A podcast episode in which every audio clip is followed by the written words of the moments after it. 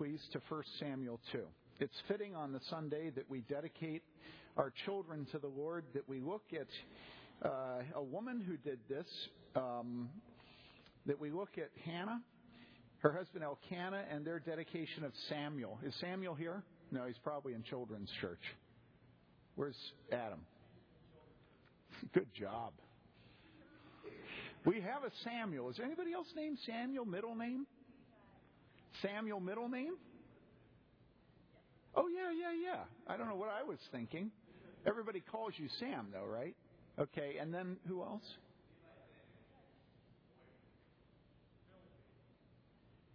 I'm looking. Where are they? Okay, so Eli Samuel. So we have three Samuels then one grown and two small. Two little people, as Jonathan Wegner would say it. And Jimmy Cuffy. Um, this morning we're going to look at Samuel, and we're going to look at his mom and dad.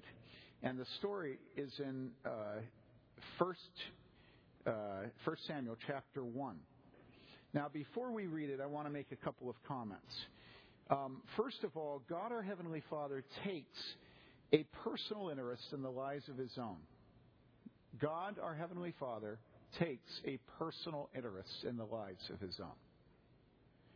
If God is aware when a sparrow falls, God is certainly aware of our situation in our marriage. God is aware of us being single and wanting a husband, a wife. God is aware when our womb is closed and we want it opened. God is aware when our parents die. God is aware when our husbands or wives fail us. God is aware of our sins against our husbands and wives. There's not a part of our lives, if He can count the hairs on our head, there's not a part of our lives that God does not know. All right? Certainly, God knows our condition relative to children and to the womb. As a matter of fact, in Psalm 127, we read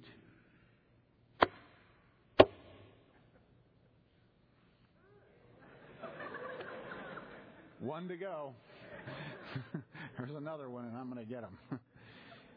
In Psalm 127, we read this Behold, children are a decision of a couple, an act of stewardship, a choice. Behold, children are a gift of the Lord. The fruit of the womb is a reward like arrows in the hand of a warrior, so are the children of one's youth. How blessed is the man whose quiver is full of them. They will not be ashamed when they speak with their enemies in the gate. God takes a personal interest in our lives, every aspect of them, and especially children. And when we get children, they're a gift from Him, they're a reward from God. Contrary to the unintentionally often nevertheless godless language so commonly heard from the lips of the technological man today. There is no such thing as an unplanned pregnancy. None. There is no such thing as a child who is an accident or a mistake. Unless, that is, one is disposed to discount God's planning and God's role in opening and closing the womb. Every child receives life directly from God, and his work is mysteriously beautiful. In Ecclesiastes 11, verse 5, it says, Just as you do not know the path of the wind, and how bones are formed in the womb of a pregnant woman, so you do not know the activity of God who makes all things. So, newborns are still wonderful today, and children are still special, even in a country where yuppies and dinks are too busy making the bucks to bother with babies. Children are precious.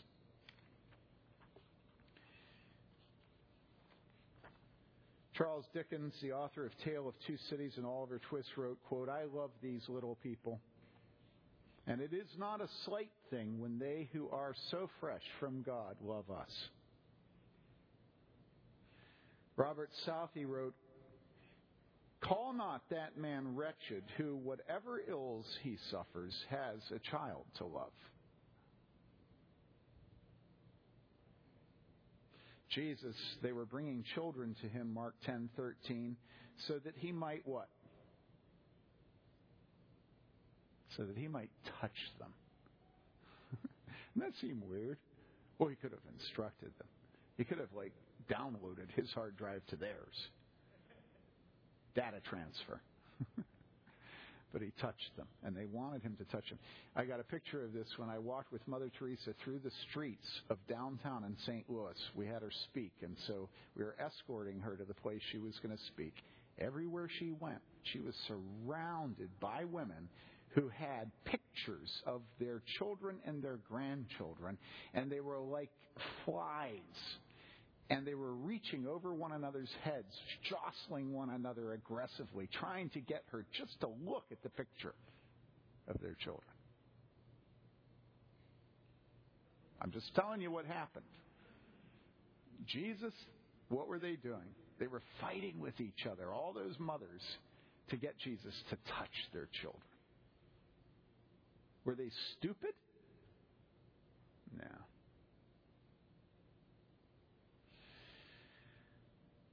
But the disciples, being mature men, men, men, important men, inner circle men, the disciples rebuked them. But when Jesus saw this, he was indignant and said to them, Permit the children to come to me. Do not hinder them, for the kingdom of God belongs to such as these. Truly I say to you, whoever does not receive the kingdom of God like a child will not enter it at all. And he, what? He blessed them. Is that what it says? He blessed them. Now it says he took them in his arms. A single man.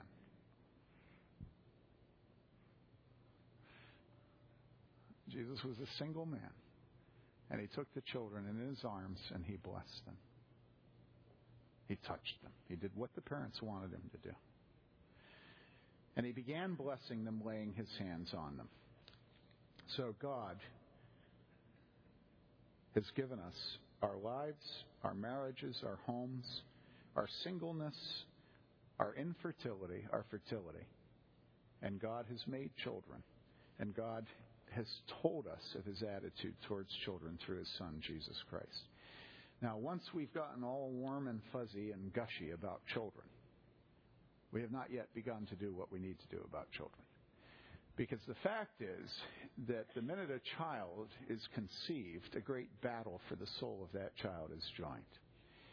And those of us who understand the gift and beauty of children have not yet begun to know what we need to know until we see the battle lines that are drawn for the soul of that child. Right? Right? And nobody is a fit parent who is not willing to perpetually wage war for the soul of their children. And homes where there is not war being waged for the souls of children are homes that aren't Christian. Because children are at the center of a great, great conflict, right? Children mean much more than snips and snails and puppy dog tails.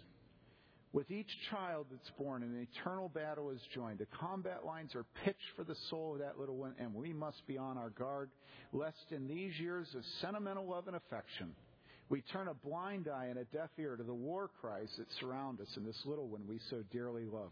Lest because of our blindness and deafness and sentimentality, these little ones are offended by us.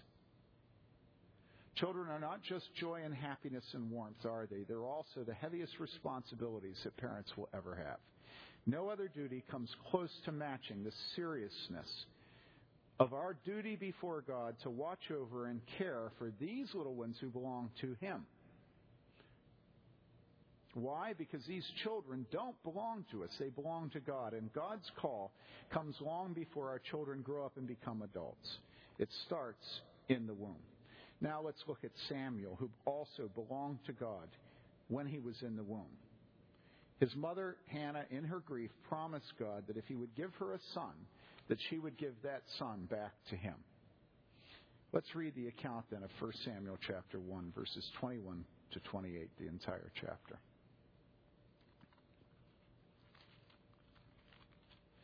Now there was a certain man from Ramathaim Zophim from the hill country of Ephraim, and his name was Elkanah, the son of Jeroham, the son of Elihu, the son of Tohu, the son of Zuph, an Ephraimite.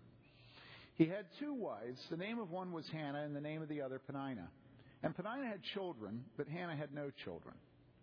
Now this man would go up from his city yearly to worship and to sacrifice to the Lord of hosts in Shiloh. And the two sons of Eli, Hophni and Phinehas, were priests to the Lord there. When the day came that Elkanah sacrificed, he would give portions to Peninnah his wife and to all her sons and her daughters, but to Hannah he would give a double portion, for he loved Hannah. But the Lord had closed her womb. Her rival, however, would provoke her bitterly to irritate her because the Lord had closed her womb. It happened year after year, as often as she went up to the house of the Lord. She would provoke her.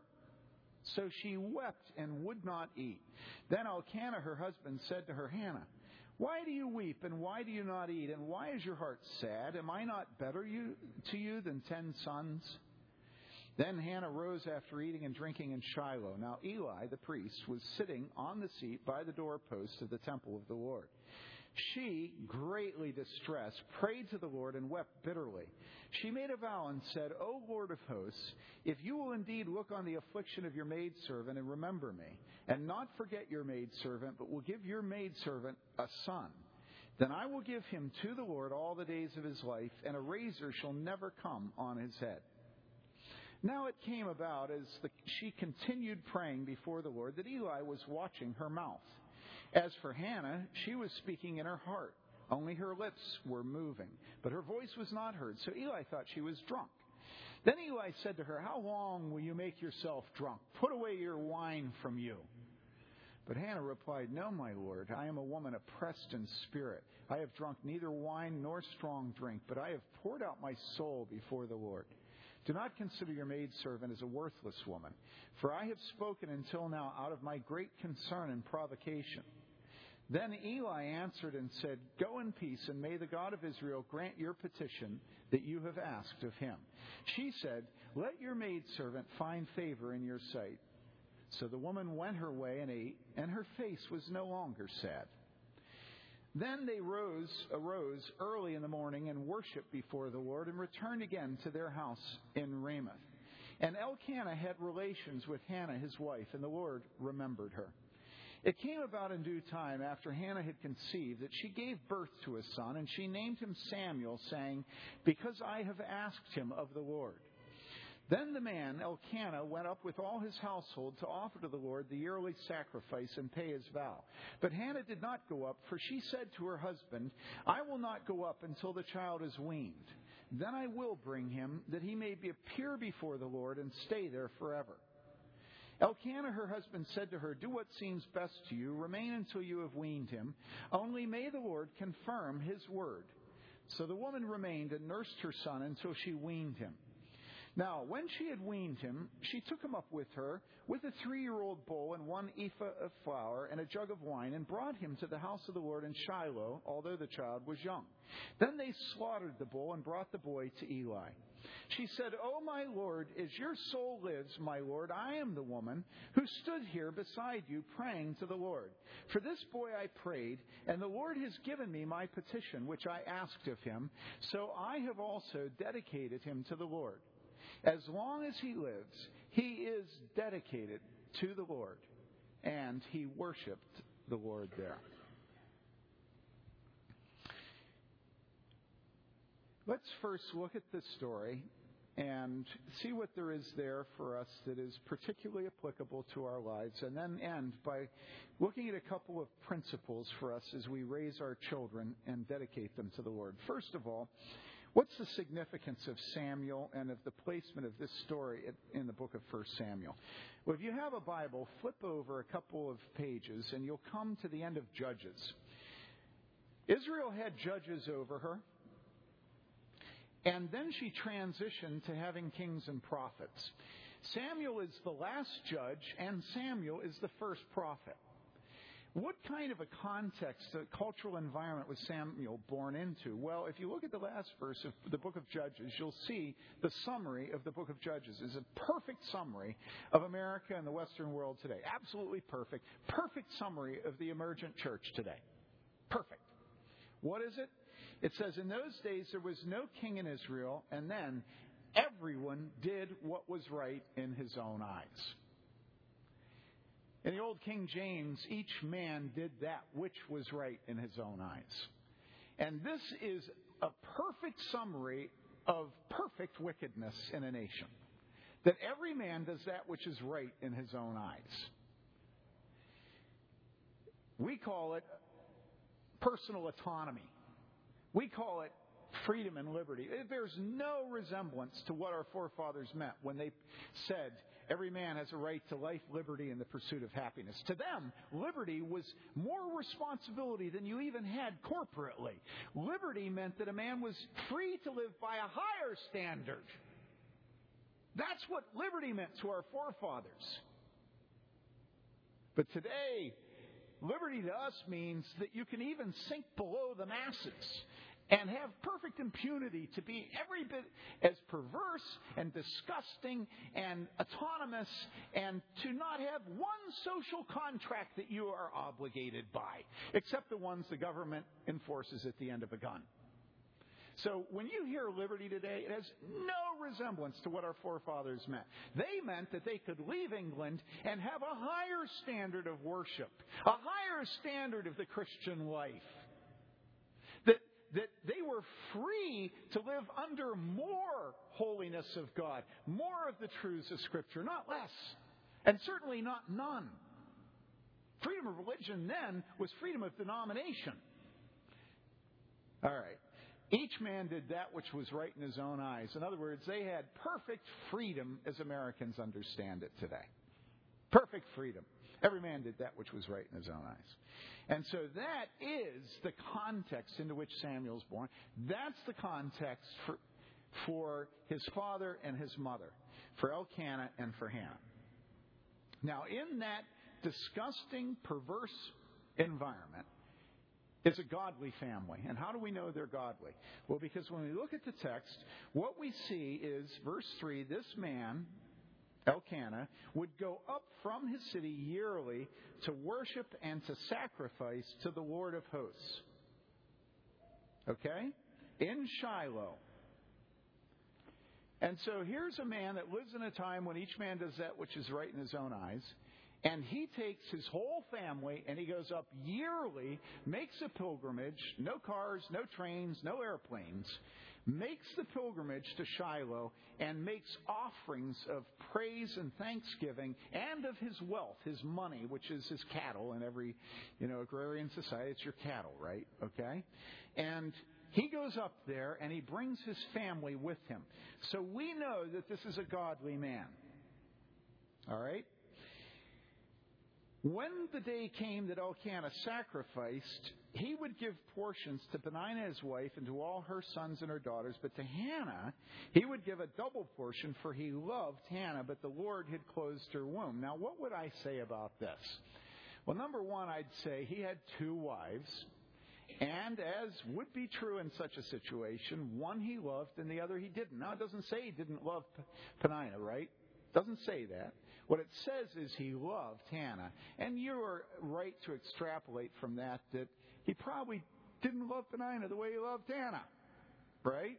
He wasn't just sympathy, pity for her, giving her a double portion. He loved her. Do you know that the Bible commands men with more than one wife that they are not to cease having sexual relations with the wife that they don't love? You know that the Bible commands men that they are to continue to go into the wife that they don't love. They're not to cut her off. Isn't that interesting? Now, does that mean that the Bible endorses polygamy? No. It doesn't endorse it. But like many things where we live in sinful conditions, the Bible does exhort us not to, not to pile sin on sin, but to live in sinful situations in such a way that it honors God. God is concerned about the wife that isn't loved. God is concerned about the wife that is divorced for younger flesh. God is concerned about the woman who hasn't had a man ask for her hand in marriage. God is concerned about the child who has a handicap. God is concerned for the oppressed and the weak and the cast offs. He has a preferential option for the poor. And so here we say, see that God has provided two things for Hannah. Number one, a husband that loves her more than the other woman, gives her a double portion. And number two, God has provided for her by closing her womb.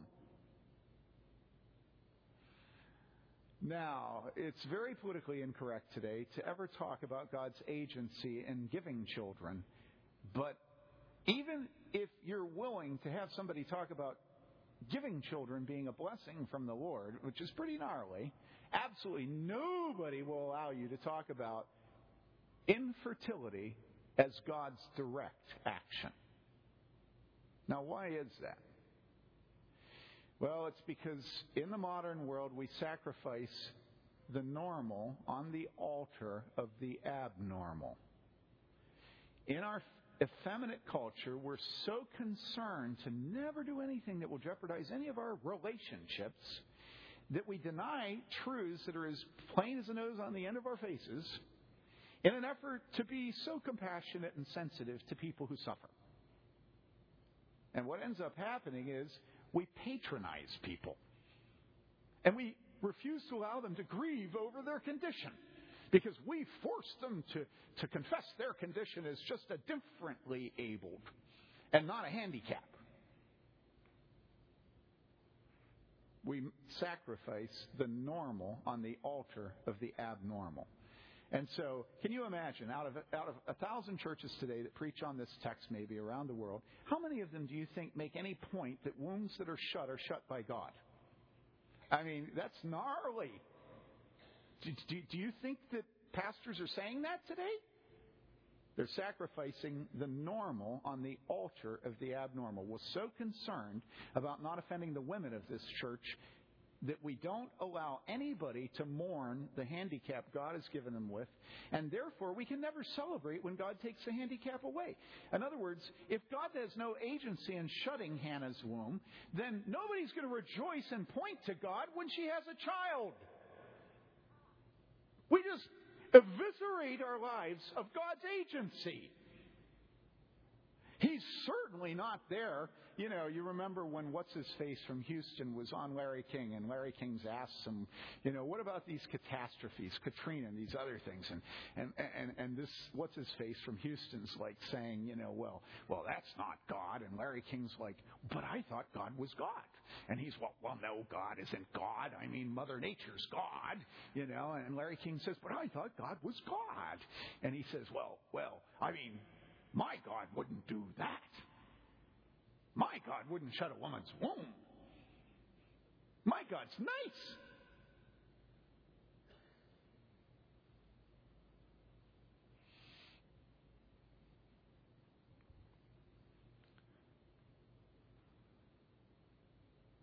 Listen, when my mother and father lost three children, one after another after another, either God took those children or I'm godless, I'm out of here, and I'm going to earn my living honestly. Okay? Either God takes our children and gives our children, either God is the one who makes the eyes that see and the eyes that are blind, the ears that hear and the ears that are deaf, or I'm out of here and you're a bunch of fools. God is God. God opens the womb. God shuts the womb. The woman whose womb is shut is perverse if she doesn't grieve it. And her husband's perverse if he requires her to act as if they've been blessed in a special way that they can have a lake home. And they leave houses where they're filled with children. And he says, Honey, aren't you happy that we can leave that house and not have the burden of all those children that that poor woman has?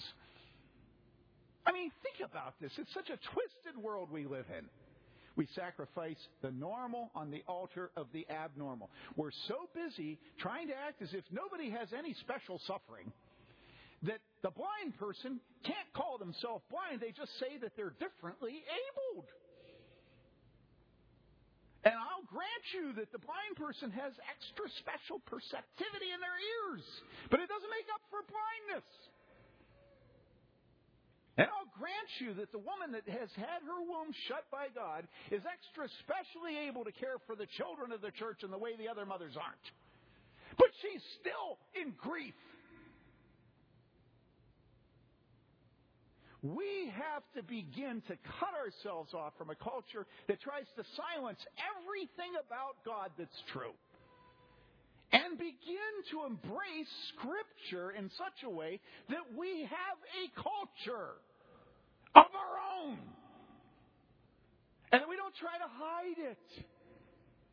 That we say, you know, the woman whose husband has cast her off for younger flesh is recognized. And when her story will be written, it will be written the woman who casts his wife off for younger flesh.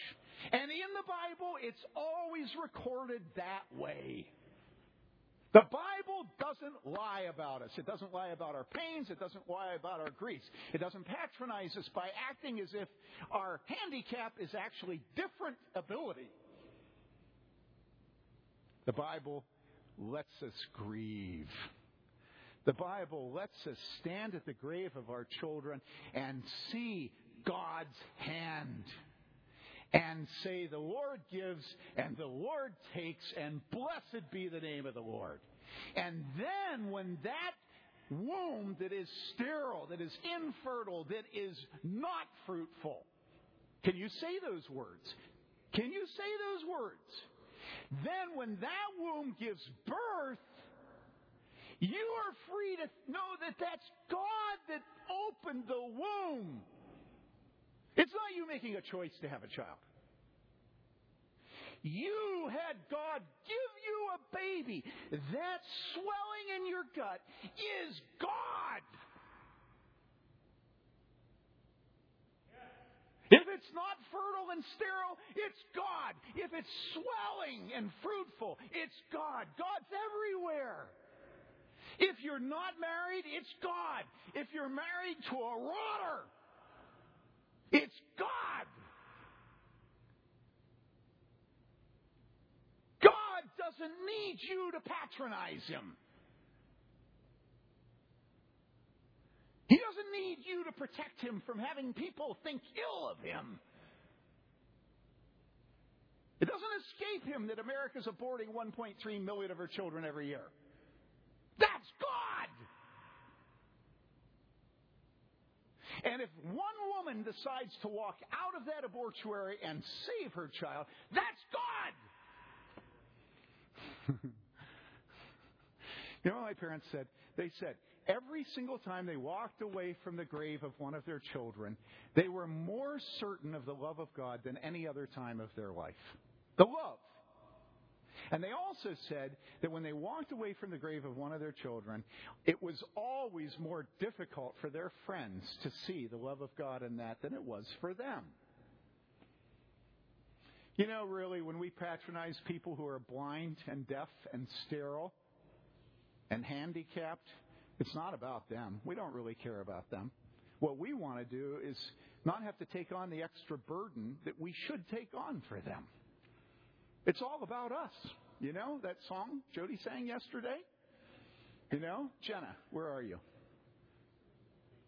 She's gone. Well, you come up and sing it. Yeah. Yeah, sing it. Yeah, he needs a mic. Bash yesterday. This is a reprise. Well, this this is my impression, actually Jenna's impression of Christian music. It's not very dissimilar from an actual song. We just tweaked it a little bit. It's and you have to sort of like massage the mic a little bit. Yeah, yeah, yeah, yeah.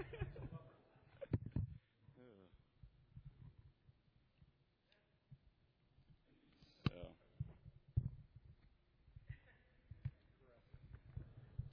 so it's it yeah. It's all about me. It's all about me. It's all about me. Me, me, me, me, me, me. Sometimes I say you, but I really mean me. It's all about me. Loving you. Loving me. Thank you. I'm sure glad he didn't use a kazoo.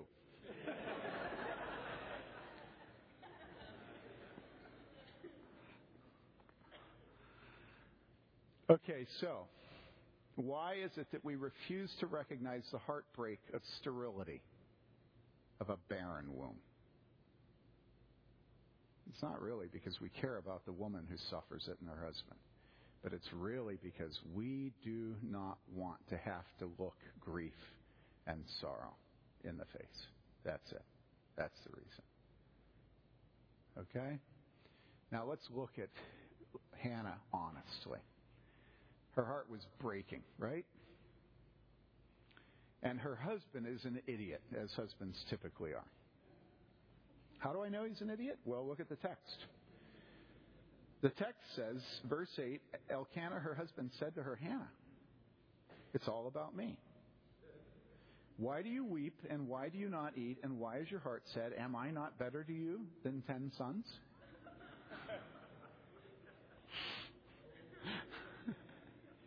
I mean, it's hilarious. The answer is no. Why? Because it's not about you. And it's not about the mother to either, is it? You haven't begun to understand women until you've understand understood what? It's about her children. Do you know that everybody tells you when you're a woman that the path to your husband's heart lies through his stomach? And if you haven't been told that, your mother didn't tell you what you needed to know, the single thing you needed to know to get married. It's even more than the marriage bed. The path to a man's heart goes through his stomach. Okay? The path to a woman's heart goes through her children. It's a foolish pastor that doesn't know the name of most, if not all, the children of the church. Even if he doesn't care about them, he better memorize the names. I've told you the story before. I worked with another pastor once, came over to our kitchen, and Hannah was very young at the time. And uh, Hannah, while he sat there in our kitchen, Hannah drew up a picture and then came and offered this man a gift from the love of her heart to him. And he just sat there and didn't acknowledge the presence of this beautiful little daughter holding up a picture for him. And finally, I looked at the man, and my wife was watching, and I said to him, you know, John or whatever his name was, hey, John, my wife is watching you, and there's a child trying to give you a gift, and, and if you want my wife to like you, you better take the gift. and so he reaches down and he and he takes a gift and he says, "Thanks, Anna." I mean, he didn't even give her half a second, but he did what I told him to do. A mother won't like a man like that. So no, it's it's not true. Um, you are not worth twice as much as a child. She wants a child. All of feminism can deny it. I don't give a rip about them. They're a bunch of idiots. They have cultivated stupidity. You talk to even the most feminist woman. I can remember being out in Western Mass and having this whole huge room filled with Asian women. Almost all of them were Asian and men. And there was this, and I, so I taught about the beauty of motherhood and childbearing and marriage. And I said, this is what it means to confess Christ in a sophisticated academic environment, that you don't give up on that. Right? And oh, they were mad. Hyperachieving Asians. Oh, they were just furious, and one of them excelled all the others in being livid at me, publicly excoriating me. I mean, she was in my face, punch, punch, punch, punch, punch, punch, punch, you know. So what do you think happened? Same thing happened in anthropology class here. Class of about 100, 150, almost completely women. All right? Because it was a class in, in, in, the sexuality of linguistics or linguistics or something like that. Right? And so I got up and basically said the same thing, you know? And because they wanted me to talk about Bible translation and gender marked words and sex and stuff like that. So, you know, I got up and you know what I'd say, right? And so afterwards, there's this one woman who was like in my face in the question and answer period. Both those women afterwards, when I was alone with them, what did they say? Then they said, I want to be a wife and I want to be a mother, but my experience of family life is so awful that I will not make myself vulnerable to another man. It's all about children to a woman. Elkanah says, Okay, aren't I worth double? More than ten sons? And the answer is no, you're not. And so she gets she's she's uh, she rose after eating and drinking, and she went. She prayed because then everybody read or prayed out loud. Nobody ever did it silently. The priest thinks she's drunk. He rebukes her. She says, "No, it's my heart. It's not alcohol that has brought me to this way." Okay, and so she says to him uh, that if the Lord gives her, and she says this to the Lord, that if the Lord gives her a child, what? We see in verse um, verse 11. I will give your maid, then I will give him to the Lord all the days of his life. And she, she says he'll be a Nazarite. Now, I'm out of time, so let me quickly end. Um, the Lord then opens her womb, okay? Hannah, Elkanah has relations with Hannah. Please notice the Bible is not, is not prudish. Twice this morning, you've had sex in the Bible, in public, read. Twice. They had relations. You know, you ever think about my relations? you know, they had relations. All right? So don't become effeminate, soft, like uh, sterile kind of Americans who have sex everywhere else except in church. You know, turn on the radio, turn on the television. If you get any PhD in the modern university, it's really a PhD in sexuality. I mean, you know, everything's about sex, but they call it gender. And then when we come to church, we're not supposed to talk about it. The Bible's filled with it. They had relations, okay? They had relations. And she was pregnant by God's hand. And then here, here's, here's what I want to end with two things. Number one, would you please notice with me what happens? She doesn't go back up on the annual pilgrimage to Shiloh, right? She says to her husband what?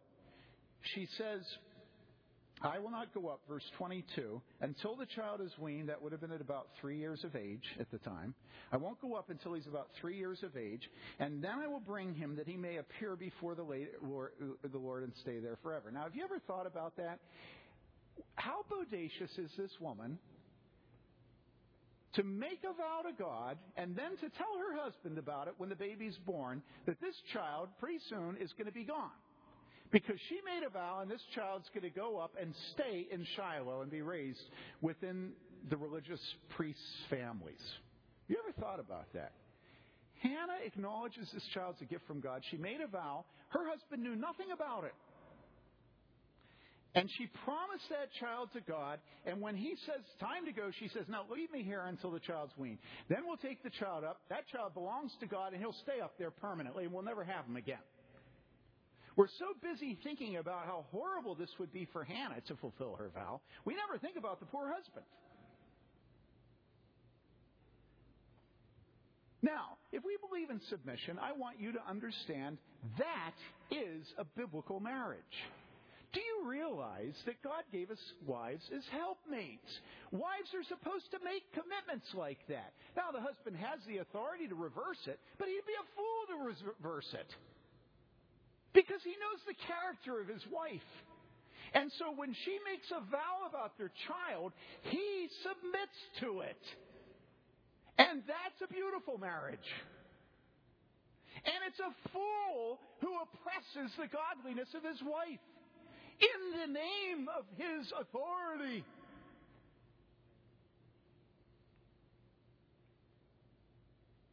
Okay? Yeah, we believe in submission. And here's submission. He submits to her willingly.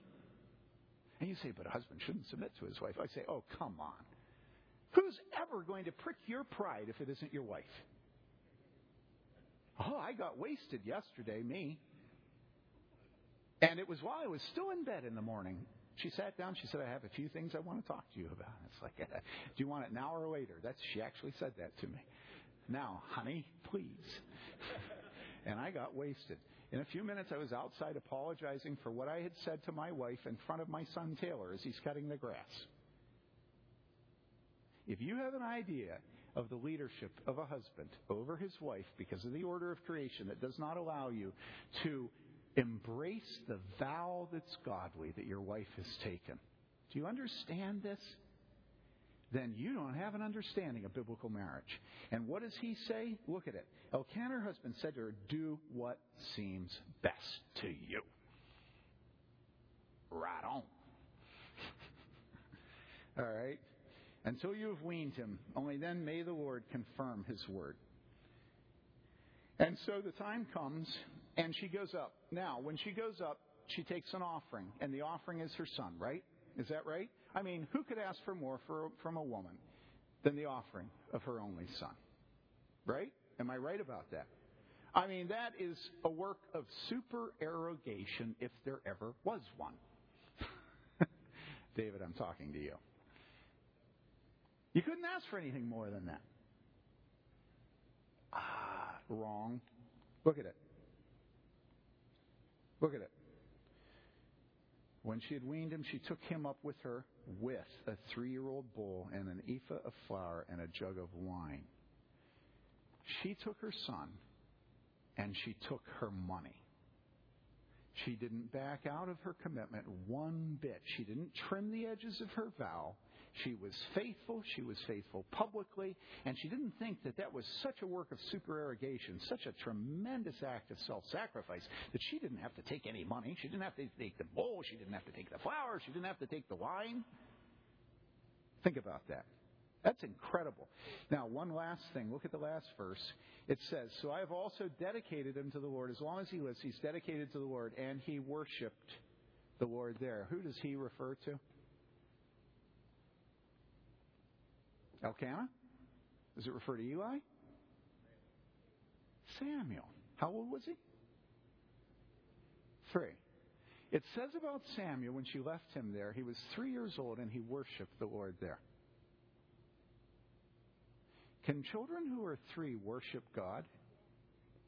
We don't act as if they can, do we? We patronize children. Not until you're 21 and make a really responsible decision after moving out of the home will we ever recognize the work of the Holy Spirit in your life. Let me tell you something. The kingdom of God is made up of such as these. Samuel was godly and worshiped God starting with the age of three, but I don't think starting then. I think he already had been at home. He'd been trained by his children. Listen, two things. Number one, from the time they're in the womb, they are worshiping God and they are set apart by the Holy Spirit. The Holy Spirit doesn't have these arbitrary ages of accountability and ages where the elders will be willing to believe and all that crud that we have. The Holy Spirit is a wind that blows where it listeth. Okay? That's the truth. And so don't, don't sell your children short. Every Christian couple, every parent that's a Christian sells their children short does not expect enough out of them intellectually, does not expect enough out of them physically, does not expect enough out of them spiritually. There may be one child in this church I've ever seen that too much was expected out of him. Okay? And that child belongs to um, to Jiho and Marianne Kim. And I may be wrong. I don't want to meddle. But Judah is precocious. But all the rest of you, you don't expect enough out of your children. Okay? They can worship God at the age of three and two and one. And Jill Crum, who's had many children, says she loves to sit in the church on Sunday morning, Lord's Day, pregnant so that her children in the womb can be under the preaching of the word. Now, that lady's fully twisted. Or she's right. And I think she's right. Okay, so don't expect too little out of your children. Don't patronize people with handicaps. Grieve with those who grieve and laugh with those who laugh. Don't allow American culture to determine you. Look at children as a blessing. Don't think that you've done such a wonderful thing that you don't have to worship God because He'll have to accept you because you gave your child. Take the ox, take the ephah with you, and recognize the spirituality of children.